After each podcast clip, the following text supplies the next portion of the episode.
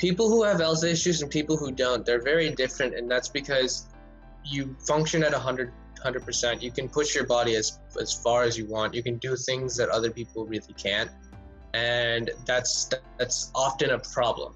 But when you have a health condition, you can't put you can't afford to push yourself without knowing what you're doing, right? You can't afford to push yourself without um, understanding your psychological, mental, and physical limits.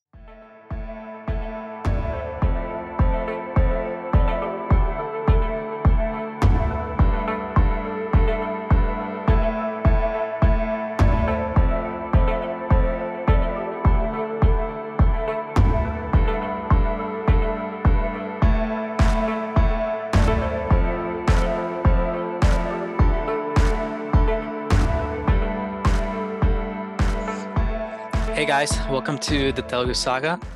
Sai, how are you, man? Doing well, man. How are you? Uh, doing well. Yeah, it's just a chill weekend. Got to get some stuff done though, but uh, overall good. Um, how's your weekend going? Weekend వచ్చేసరికి మనం జరగాల్సింది జరగదు కానీ ఏదేదో జరుగుతాయి so it's been that weekend ససాలే ఎన్నెన్నో అనుకుంటాం అన్ని జరుగుతాయి ఏంటి yeah yeah but I'm glad you got um, stuff done from your side. Thanks, man. So um, excited for today's podcast. Uh, would you like to introduce the topic and guest for today? Yep. So growing up in in an Indian household can definitely teach us a variety of traditions and cultural values that are passed down from generation to generation. One important aspect that is often overlooked is and it's usually considered taboo in the Indian community. It is the idea of sharing about our health issues with others. Today, we'll like to acknowledge the individual who's stepping out to talk about epilepsy and anxiety, the problems he has faced with his own community, and to show others that they're not the only ones with certain health issues. This individual is a sophomore from University of Texas San Antonio studying computer science. He's into blogging, stock market, and a fellow Eagle Scout, a reader, avid movie watcher, upcoming YouTuber. Please welcome Akshith. Hey, how are you guys? Doing good, man. How'd your weekend turn out? I mean, my weekend was okay. Nice, nice. Um, so, thanks for coming on our podcast, Akshit. Um, we want to start off with asking a, a quick question here, or the main question for today. Uh-huh. So, for a second, let's let's think broad, right? Why right. is it so difficult to talk about health problems in certain cultures? Not exactly like Indian, but like it can be in, in various cultures if that exists, right? Why yeah, do you think yeah. so? For for cultures like um, the the Japanese culture, the Chinese culture, most of those cultures think long term. So, for example, they give birth to a child and then they find out that that child has some sort of health problem. Let's say it's ADHD or uh, ADD. Those those kinds of problems are hard to uh, are easy to disguise because they're so common, right? Let's let's just say, uh, but let's just say this kid has Lyme's disease, right? Like an early stage of Lyme's disease. Uh, that's actually kind of hard to uh, disguise because those diseases don't really have cures. They're mostly terminal, and they they just don't seem to fit into the regular category of diseases. People start thinking, okay, well, this isn't this isn't kind of my cup of tea. Um, this isn't really what we were looking for, and uh, like especially in the in the next chapter of life, like let's say you want to look for a, a groom or a bride, that those things kind of come into factors in terms of genetics and things like that. So that's one reason I think that they're kind of shunned. But at the same time, these these issues are very disguisable in in the sense that they don't really come up that often. Uh, actually, when you said you were dealing with these issues from a young age, um, I would imagine things were pretty hard back then. I would say that they were hard back then, yeah, because in the beginning it was kind of like, why me? Uh, and now it's kind of like I've learned to accept it so I guess in a way, it's uh, it's a little bit better than it was before. For sure, and eh, అంటారు కదా ఆ ఏజ్లో ఊహో కూడా రాదు or తెలియదని and Uh-huh. we're not educated in any of that to until we're in like high school or college Uh-huh. um, if you were to speak to a younger individual now that is going through a similar situation how would you go about talking to them నేను చిన్నప్పుడు నేను ఊక emotions బయట express చేయడానికి try చేస్తా. So అయితే నేను ఎక్కువ ఎక్కువ ఇలాగా అలాగా థింగ్స్ బ్రేక్ చేసి థింగ్స్ ఇరిగిపోయడం ఎక్కువ ఇయలింగ్ ఇవి అవి ఎక్కువ ఇరిటేటింగ్ అయి ఉంటుంది నా పేరెంట్స్కి సో నేను నేను చిన్నప్పుడు అవి ఓకే ఉండే. కానీ ఇప్పుడు అవి ఓకే కావు కదా. మేము సొసైటీలో సొసైటీలో ఫిట్ అయిన వాళ్ళు కదా. అయితే నేను చెప్తా చిన్నాడికి నువ్వు చిన్నోడు కదా. నువ్వు ఈ డిజీజ్ తోని బతకాలి. సపరేట్గా బతకాలి. కానీ నువ్వు ఈ డిజీజ్ కానీ మిటిగేట్ చేయాలి ఆ సి- ఆ సిమ్టమ్స్ నువ్వు మంచి తినాలి మంచి బతకాలి లైఫ్ ని ఎంజాయ్ చేయి కానీ ఈ డిజీజ్ వచ్చినప్పుడు సరిగా డాక్టర్స్ కి విను అంతే because at that small age you don't really understand what those diseases like what those precautions and what those smaller uh, exhibitions of that disease are you really can't comprehend those and that's what they call first world problems like real world problems right? Disease famine uh, money all these things they're not comprehensible until at least the age of four. And then at the age of four you start to learn a little bit more about yourself right? Because you're kind of starting to get a little more curious. You're you know you're reading things you're um, you're starting to look at things and especially in our age the internet was the biggest thing you know there was because it was the biggest resource. Google just started uh, we started looking up things we started doing things and, and you know as a kid i kind of i kind of fell into that uh, that category of people who google things all the time. But as uh, as I got older, I started googling a little bit more about you know why I felt so different than others, and and it turned out that you know that was normal. You know, people often feel different from other people, and it's just because you know every single person is unique. There is zero percent that's that's same uh, unless like somehow you have a doppelganger or something, but that's really unlikely so there is there's often no singular no singular chance that you're related to anybody but your parents and you know even though they're your closest sources they can't help you you have to figure out the ways to kind of learn to accept that and kind of devote your time to that It, it- you bring up a good point, actually, because see, like a lot of these problems, right?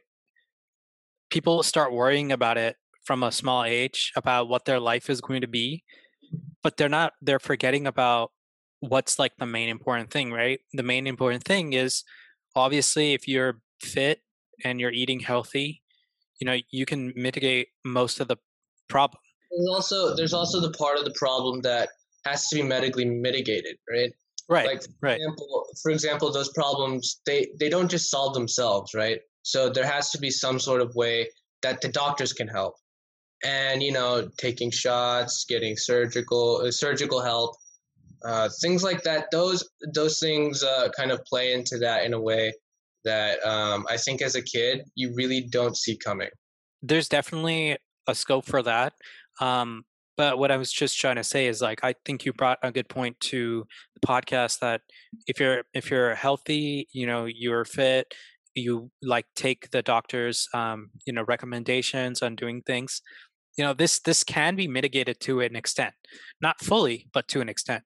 Um, so it's it's it's good that you uh, got an understanding because we have some. I I, I know someone um there's like some family friends who their kid has like you know um type 1 diabetes um and well type 2 is if you're an adult and you get it through that but um type 1 is when you get it through birth and um it was definitely hard for them because not that they want to share um, it was not that that's not what was the issue it was this the issue of making sure that the child is capable of handling themselves in certain situations like yeah, they can't they can't be doing this at school right so um, yeah, yeah so they can't always be there but it's just about how you adapt to it and how you get better and um, yeah uh, as growing up uh, I mean, to your point about diabetes, uh, growing up as a kid, uh, I didn't really understand diabetes because I never really had that problem.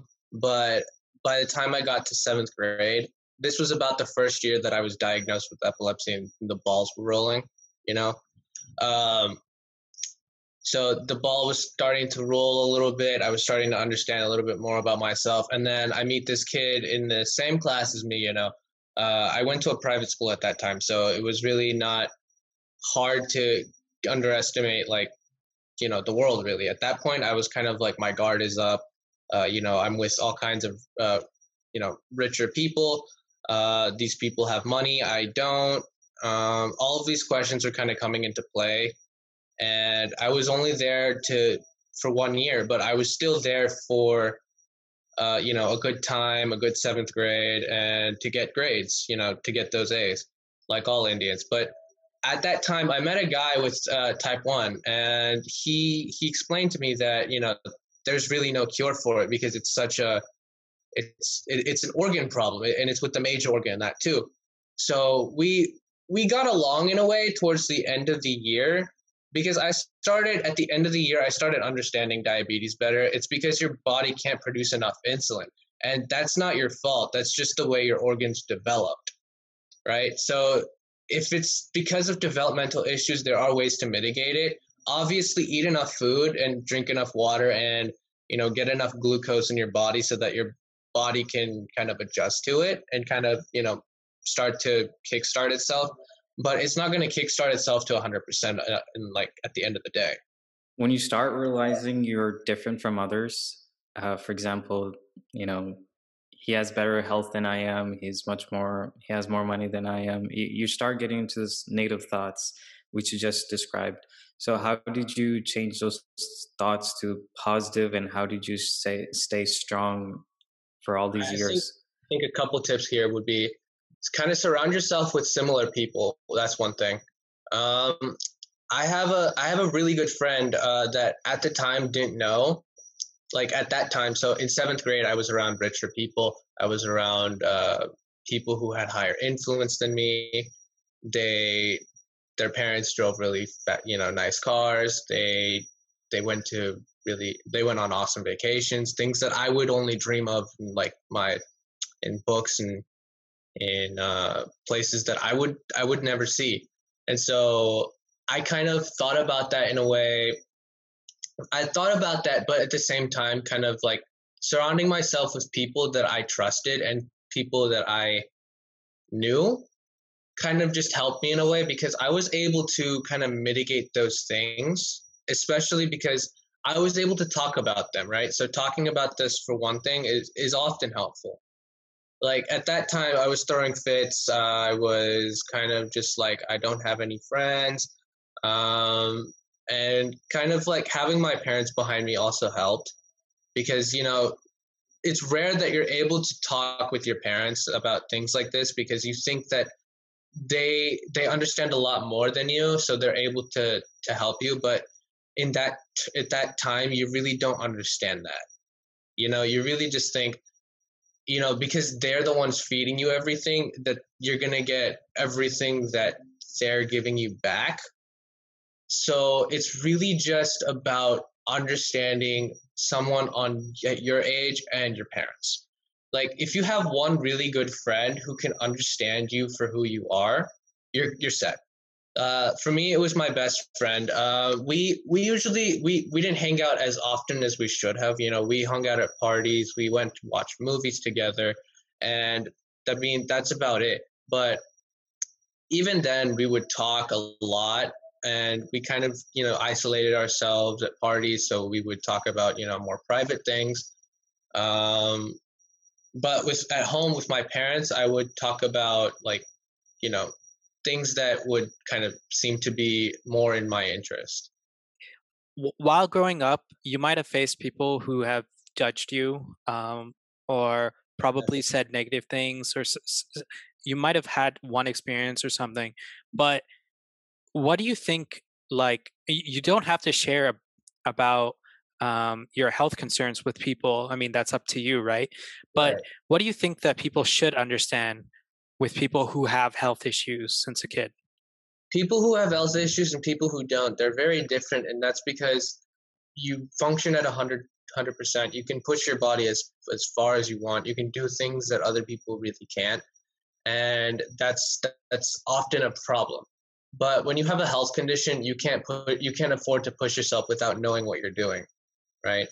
You can't afford to push yourself without um, understanding your psychological, mental, and physical limits, right? for example, I, a person in a wheelchair can't can't walk downstairs, right? They can't walk uh, up downstairs. They have to go use a ramp. They have to find somewhere that is suitable for them, right? So it's all about knowing your limits, and it's all about un- telling those people, "Hey, look, you guys are awesome, um, but I have limits, and if I implore those limits, I might explode." not not literally, but you know, in a uh, in a psychologically immoral state. You know, I might go, "Hey, you guys are kind of acting like idiots," or you kind of might, you know, drive me to a, a new low. Things like that. I mean, I had one friend who was in a wheelchair. She uh, she stayed with us for she's not with us, but she stayed at our at school in high school with us for about six months, but she left because psychologically, I don't think she felt all there. She was the only one at the entire school in a wheelchair, and everybody kind of just made fun of her for it. But for people who have that limit, it's always about trying to find where your limits are and knowing what you can and can't do. Because if you know what you can and can't do, you can tell other people what you can and can't do because then it's easier for them to understand where you are at, where they are at, and where you both can meet. You're you're wise beyond your years, man. I yeah, strongly I mean, applaud that. I mean, yeah, that kind of comes with because epilepsy kind of takes you to the verge of near death. So, I mean, most seizures last around 30 seconds to one minute. I'll say that much. Uh, and in those periods, you really don't know what's going on. Like one minute, you'll be probably brushing your teeth, and the next minute, you'll be on the floor shaking to death. So you really, you're really pushing your body to your to its limits without you knowing. You're pushing it beyond its uh, beyond what you know, and you're not doing it. So you're pushing it beyond its psychological extremes. You're pushing it beyond its self-preservational extremes uh, like you know how they say that during a seizure someone can bite their tongue off? That's not a lie. Uh, you're pushing it behind their your psychological extremes you're pushing it behind your physical extremes your all of those extremes combined you're pushing those extremes to their very limit when you have a seizure. So it's very very critical that there are things that i do and don't do but i mean in terms of epilepsy i think that mentally i've kind of understood where I am and how to proceed forward.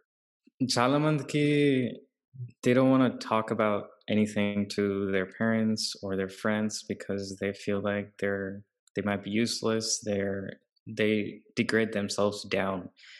What are for those people like that? What are some ways that they can mitigate those issues for people who don't have any support system?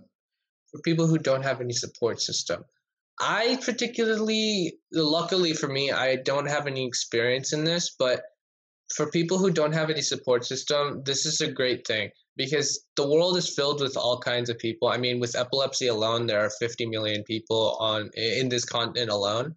So that's about a sixth of the US population in total. But uh, I mean, epilepsy isn't common though. About 1% of the population, of the, not, not even 1%, but about uh, based on that statistic in the world population, about 0.07% of the world.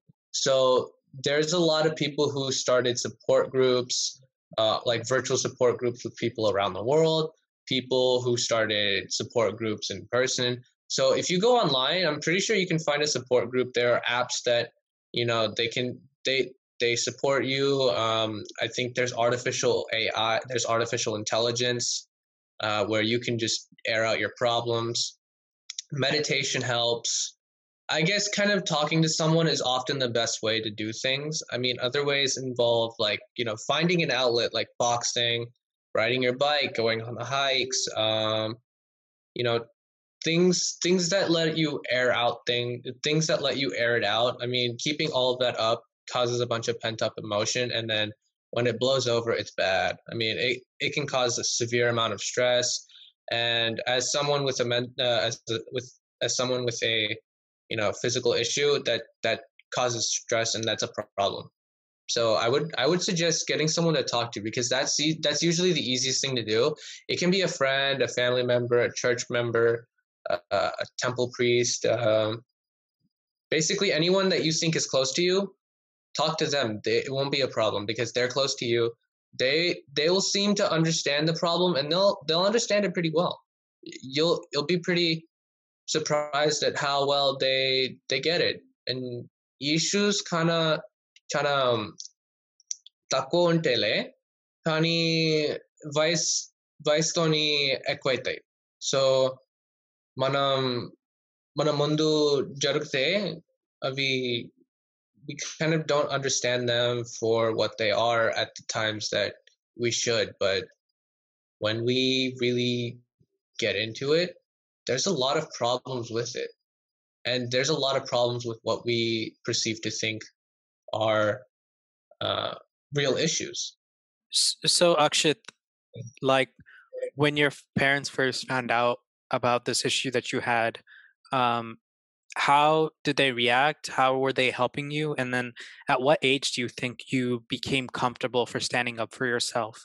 Because as a kid you know you it takes time to understand that hey this is an issue and this can be resolved or not resolved but i guess as a diagnosis i guess as anyone with a medical issue there's an entire diagnosis story right? So when i was young i when i was around 4 i was diagnosed with ADHD. Um, but when I was 11, I think everything kind of spiked overboard. Uh, I was on a medicine overdose. Um, I was on a very high dose of uh, Focalin. I don't think you've ever heard of that because you know Indians don't have problems, but uh, it's um, it, it becomes a problem. But um, was in a very high dose. Um, and next thing you know, I'm overboarding that dose with another dose. And uh, at the end of the year, I went on vacation. I think Vishal and Sai, I think we we discussed this uh, a little bit. But I went on vacation. I was visiting my aunt up in Philly, so uh, another time zone over and we just kind of we were eating breakfast and all of a sudden i had a seizure uh, while eating breakfast. The spoon was in my mouth. They removed the spoon. My dad was in a meeting. He ended the meeting. Uh, we rushed over to the hospital and they said look it, this is a seizure. It doesn't mean that he's epileptic. Um, but about four months later i went to a doctor. They ran an they ran an ekg uh, an ekg an eeg uh, an mri all kinds of tests and they determined that I was epileptic. So uh, when I found out, I was actually not in the room. My parent, my dad was in the room with the doctor, and well, let's just go with it was a sad meeting. Uh, it's something I try not to remember, but when I first found out, I was I was shocked. I didn't I didn't accept it because I felt like first I felt like the world was against me. So I felt like everything had just gone sideways. Uh, my plans for high school, you know, you know, prom, you know, all of those experiences that I wish I had, kind of just went out the window. But you know, there's always ways to recoup those experiences, and you know, recouping those experiences is what makes the experience a little bit more special than it was. By by 13, I was a little bit more comfortable with it, but I was still in denial uh, I still treated myself normally. You know, I would go out, I would go do events. Uh, I would hang out with friends, family. You know, do science projects. I would hang out as as nothing really happened. And by the time I was 15, I had learned how severe the condition got. So by the time I was 15, I was like, okay, this is a serious condition. It's not going away anytime soon. Um, and then I was offered a choice um, either have a, a, minor brain procedure or just kind of live with it until it grew into a tumor and kind of enveloped me. So you know, there's there's often the point at which you learn to accept it and just do something about it, and or it or it becomes you. So I, I eventually by the age of 16, I, I got to the point where I I learned to accept it, and every day is kind of a struggle. So I guess uh, in terms of knowing that I'm epileptic, I'm not fully there, but I still try to treat myself that like like I did before I learned about you know what what psychologically happens. I think uh, one of the things that is a very you know when you said like it, you felt like the entire world was you know against you or you're you're on one side and the other world and you know it all went sideways for you it's just i think learning these things as a kid makes you stronger versus when you're in your adulthood and you have not experienced any hardship, uh, you will definitely it'll hit more. Um, and I think that you know you should just keep it up. Uh, just live by it day by day, and also you don't have to impress anyone, right? The whole point is for you, and this is your life. So I think standing up, you know, definitely is is a good thing. Um, just wanted to to let you know. Yeah, thank you. Yeah, adding on to that, Vishal, most people ignore their problems to the point where it's already too late, and at that stage, we can't do it, do anything else. Um, I think what Akshit did and what their parents did, I think Akshit educated himself on these things and viewed viewed his life the way it is. I, I love the mindset he has, and Akshit uh, is is this something where everyone should have the the mindset where they should acknowledge what they have and and everyone should try to not to think about it too much and they they should only do everything in their control and live the life that they originally thought of uh, i would say yes and no and that's that's because look everybody has a different viewpoint on life and some people are stubborn as hell and some people just don't you know వాళ్ళకి అర్థమయ్యదు వాళ్ళ point అంటే just సిం సింపుల్గా నేను normal నేను నాకు problem లేదు. నాకు ఇది అది పడదు.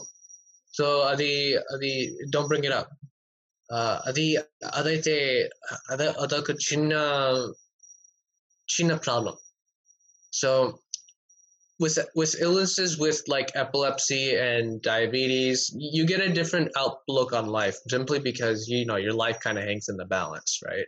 Those are both fatal diseases. You know if if misused either one can kill you.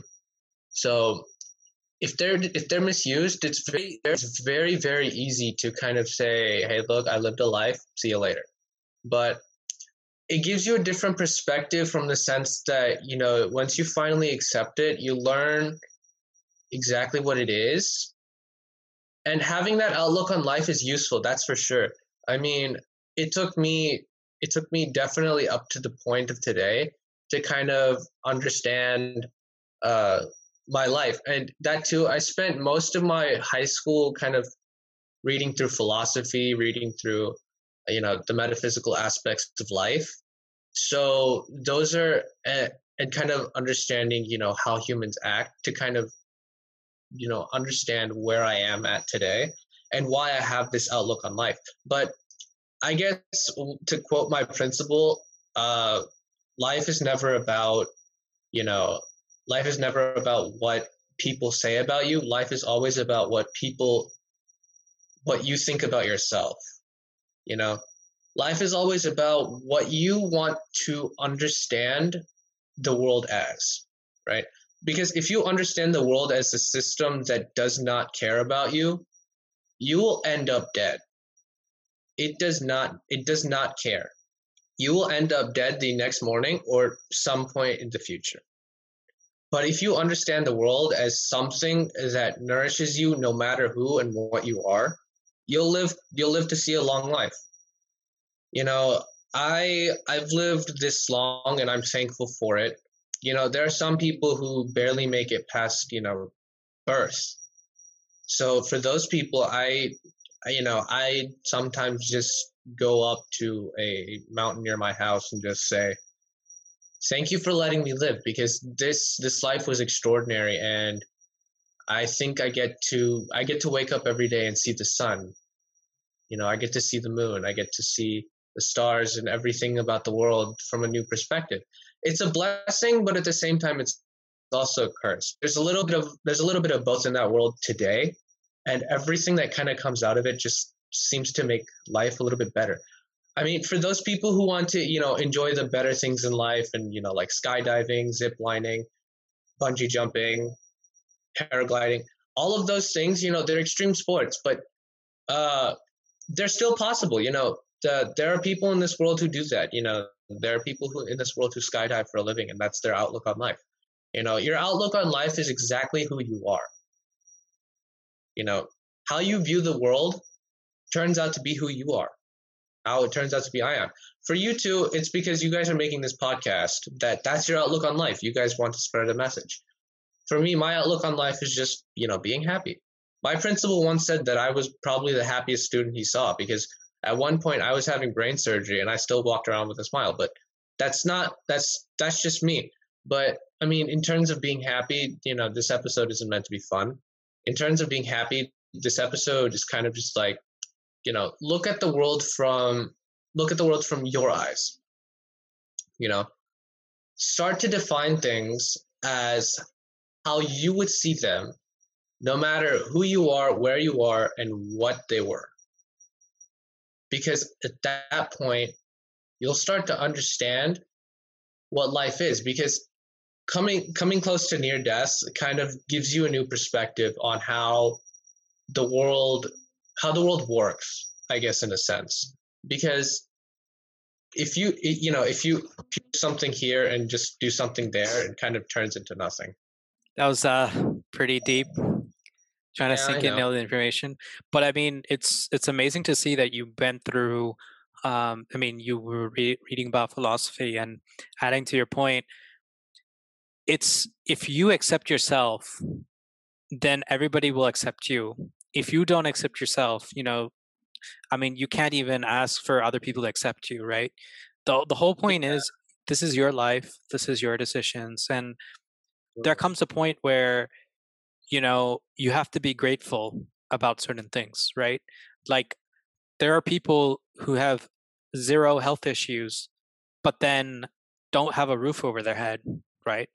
or they're going through severe financial issues, financial struggle. They barely can eat. They're malnutritioned. Something yeah, that affects them daily, right? right? There are people with the exact opposite. Like they have hundreds of billions of dollars. You know, they can they can afford to fly in the nicest private jets. They can go to the nicest places in the world, and they act like total dicks.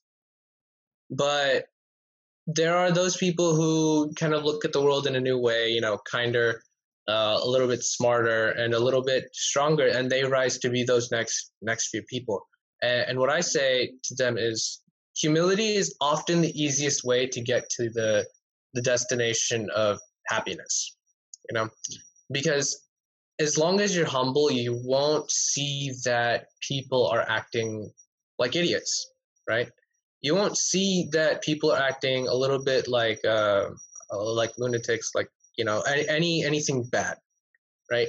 You'll just see the good in people. You won't see the bad in people. You'll see you know people just acting out their normal lives living daily you know their daily routine. Example example of this um, is satya nadella who's the ceo of microsoft right um, in an interview he had mentioned about how his wife and him have were like having a celebration before they had kids, right? They're like, you know, this is what we're to plan, this is what we're to do.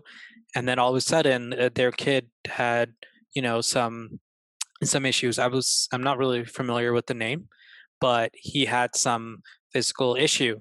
Um, and that kind of definitely altered the plans for the parents, right?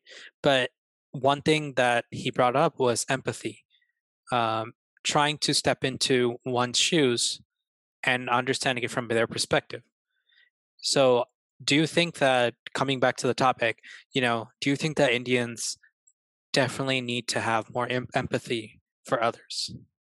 I will say this much, yes, and that's because that's because look, uh, when you know we as Indians, uh, and I mean no offense to any Indian parent out there in the world. I mean no offense at all.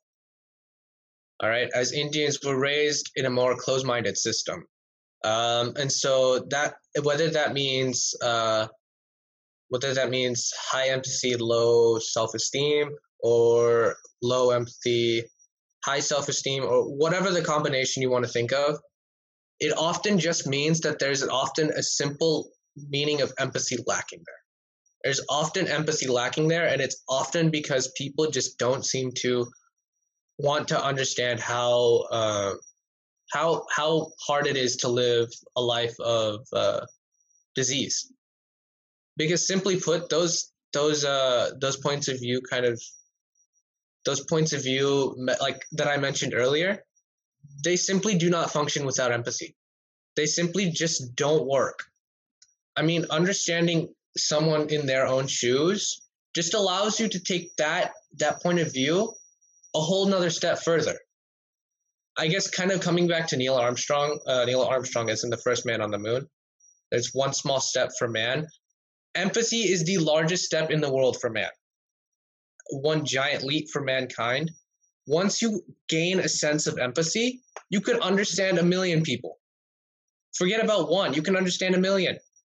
So once you kind of understand that one person, you kind of get a sense of who that person is, for who they are, and what they are. So Akshat, uh, normally we would our topics are usually more like you know fun based or just entertainment. Uh, we rarely did podcasts like this, which is we're pretty grateful for meeting someone like you who's stepping out to talk about this because you know it's it's one thing to talk about educational struggles it's one thing to talk about career struggles and and then on the entertainment side but it's a it's a whole different level to talk about health issues especially on a public platform and uh, we're pretty grateful that you came on our like you know podcast episode to talk about it um, to showcase that hey like you should come out and talk about it it's not doesn't become a big deal to just talk about it. Yeah, yeah, of course, medically it might be a big deal, but to talk about it and to gain a sense of empathy is definitely something that um, Indians or in general people need to understand because unless they are having the same situation, they might not understand it, um, which is fine. Not everybody has to understand, but at least you should have that circle around you that that community, have that strong community that you know empathizes and actually understands the struggles that you go through on a daily basis. Um, but yeah, um, thank you for coming onto our podcast. Before we end our thing, we want to just debrief and kind of just get a like you know a fun segment around just asking you some rapid fire questions. Sure. Um, so completely switching gears here. Uh, how are you spending your time during quarantine? Have you actually learned something new? Uh, I guess quarantine's helped me look at the world. Uh, I, I, mean, I've spent most of it working, but at the same time, I've kind of just spent a lot of it uh, on the internet and a lot of it just kind of, you know, exploring. Any hobbies you started that never occurred? I started hiking a lot more, actually. I, I hike about four to seven miles a day. So um, there's a trail near my house. Uh, we we usually walk from that trail up to a mountain and back. And it's yeah, it's roughly it's roughly six and a half miles, but sometimes you know we'll take shorter shorter shortcuts or uh, longer walks. Sometimes I mean yesterday we broke our record and we hit about seven and a half miles eight miles actually. Eight so miles. it was large. Yeah, I, I, heard Texas has a pretty good weather out there now. Huh? Yeah, it's about 60 today, so I think I might go hiking. Dang. No wonder everyone's moving to Texas from Cali. I think Elon Musk made the right move. Oh yeah.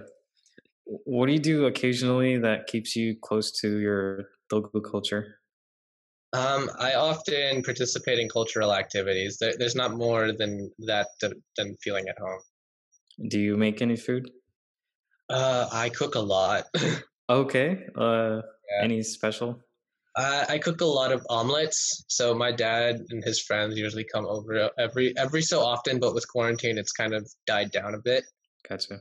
Uh, and so whenever they come over, it's usually either by me or my mom cooking. My dad says he prefers my cooking, but for some reason, uh, my mom usually likes to compete. So. Oh, great! Internal competition, huh? Well, it's kind of fun. Uh, Sai, it seems like a silly question to ask. Uh, the second one, the one that we just or you just asked, right? Like that we mm-hmm. have about what do you do um, that you keep like in the like Telugu culture and stuff like that, right? It's funny because he lives in Texas. Obviously, there he's surrounded by Indians, right? Yeah, so, yeah. Right.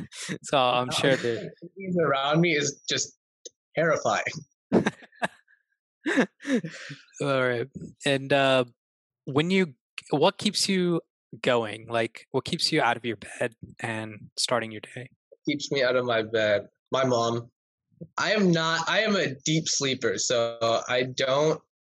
I, don't wake up well, but whenever I wake up early in the morning, it's usually because I'm either excited about something or I just really want to get out of bed for some reason. But usually, when I get out of bed, it's usually like roughly around nine o'clock, and roughly in the middle of roughly nine o'clock, and roughly just generally whenever I feel like I just can't sleep anymore. Is there something you really want to do but haven't done so yet? Yeah, I mean, I've always wanted to go paragliding, but I don't think I've had the time to do it. I mean, also just don't have the money because you can't do it anywhere. Well, in some places in the US, you kind of have to go to Oregon or something to do it, but it's just a hassle. Is there someone who inspires you? My dad, honestly. My dad works very hard for me and my family. So it's it's a lot to kind of live up to. Um, he goes to bed really late at night and um, wakes up really early in the morning and pushes me to to my very limits. And you know, he pushes my little brother. He pushes you know he pushes us all around. But it's it's still very good to you know have someone inside the family as your role model because you know you can kind of look at them on a daily basis and every single day there's something new about them that gives you a little bit of insight versus looking at someone like MLK, JFK, um, Elon Musk, you know, Satya Nadella. You know, looking at those people, you kind of only get one sense of who they are, you know, because of their money and you know their fame. But you know, looking at your family gives you another insight about who who to look at. Uh, Akshit, uh, thank you for coming on uh, onto this podcast. I we, we talked about a lot, and like Vishal said, it was you you coming out here will make other people strong to talk about their own um, life circumstances and be more comfortable with the uncomfortable of not speaking about their issues. So I think this is the first step. Thanks for hopping on. Yeah, anything, anytime. Thank you, Akshit. It was uh, really good to have you on, and you know, hopefully, we can connect outside of the podcast too. But uh, yeah. Uh, but yeah, um, uh, it's the end of our podcast. So to the listeners out there, please at least you know we hope that at least one person changes.